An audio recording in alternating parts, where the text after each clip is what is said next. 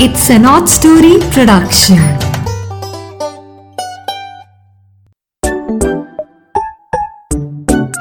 Hello दोस्तों मीरा की नैया फिर से हाजिर है एक नई कहानी के साथ। इस कहानी का नाम हमने रखा है खजाना।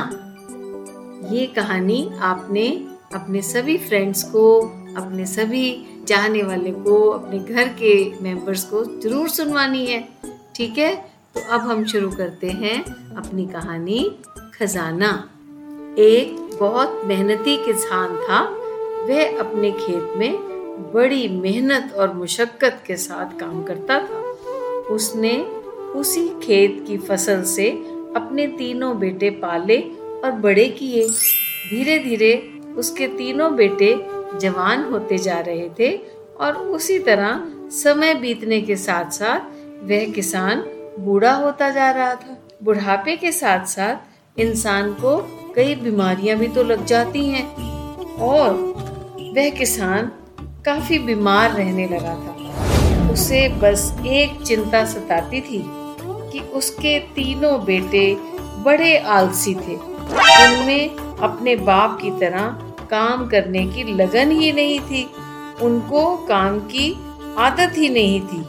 वे अपने बाप की कमाई पर ऐश करना जानते थे बस। पर बच्चों खर्चते खर्चते तो बड़े बड़े राजाओं के खजाने भी खाली हो जाते हैं, है ना? अगर हमें पैसा खर्चना है तो कमाई भी तो होती रहनी चाहिए। अपनी कमाई को जारी रखना चाहिए। तो धीरे धीरे किसान का जोड़ा हुआ धन भी उन बच्चों ने सभी खर्च कर करके उजाड़ दिया। किसान अब बिल्कुल मृत्यु के किनारे पड़ा था। उसे बहुत फ़िक्र थी कि मेरे मरने के बाद मेरे बेटे अपना गुजारा कैसे करेंगे। इनको तो काम करने की रुचि ही नहीं है। वह खेत पर काम नहीं करेंगे तो घर में पैसा कहाँ से आएगा? कैसे कमाएँगे? जीवन कैसे चलाएँगे? उसने बहुत सोच विचार करके अपने एक ट्रंक में एक कागज़ पर बच्चों के नाम एक पत्र लिखकर रख दिया और ट्रंक को एक मोटा सा ताला लगा दिया, जैसे कि उसमें बहुत कीमती खजाना रखा हो। हाँ जब उसका आखिरी वक्त आया तो उसने अपने तीनों बेटों को अपने पास बुलाया और कहा कि, मेरे बच्चों, मैंने अपने जीवन की कमाई का राज इस ट्रंक में सुरक्षित करके रख दिया है। जब तुम्हें पैसों की ज़रूरत पड़े तो उस दिन इस ट्रंक को खोलकर खजाना आपस में बांट लेना। फिर उसने प्राण त्याग दिए। बेटों ने कुछ आँसू बहाए और बाप का फिर विधि पूर्वक क्रियाक्रम किया। फिर कुछ दिन के बाद उस खजाने वाले ट्रंक को खोला। उसके अंदर एक पत्र में लिखा था, मेरे प्यारे बेटो, मैंने इतने साल अपने खेत की कमाई का कुछ खर्चा किया और कुछ पैसे जोड़े।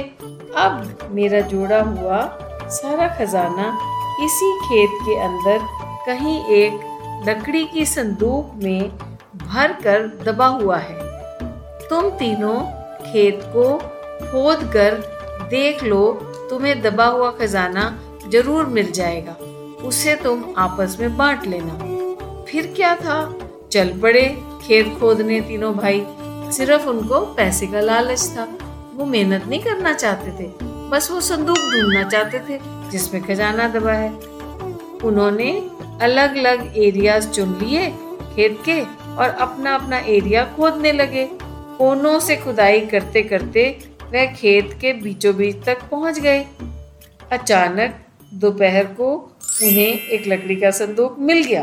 उनकी खुशी का ठिकाना ना रहा। जल्दी जल्दी उन्होंने संदूक खोला। तो क्या देखते हैं? ओहो, उसके अंदर एक और पत्र। उस पर लिखा था, इस खेत के सामने लगी पानी की बम्बी। मतलब पानी का पंप। उस तक एक खाल खोदो। खजाना उसी रास्ते में कहीं दबा है। किसान के तीनों बेटे जोश में आ गए। जल्दी जल्दी उन्होंने बम्बी तक एक खाल खोद डाली। वहाँ अंत में एक बड़ा सा डिब्बा मिला। उसमें गेहूँ के दाने भरे हुए थे ऊपर तक। और एक पत्र फिर से निकला। इस पत्र में लिखा था, मेरे प्यारे बेटो, तुमने अब तक आलस से भरी ज़िंदगी बिताई है, पर अब जाकर कहीं खजाने के लालच में तुमने मेहनत से इस खेत को खोद कर तैयार किया है। पानी के लिए एक नई खाल भी खोद कर तैयार करके बम्बी तक तो ले आए हो। तो क्यों ना यह गेहूँ के दाने अपने हाथों से इस खेत में बो दो रोज इसे इस बम्बी से पानी देना, इसकी देखभाल करना और फ़सल तैयार होने पर कटाई करके इसे बाज़ार में बेच आना। यही है आपका असली खजाना। हाँ। तो बच्चों, इस कहानी से आपने क्या सीखा?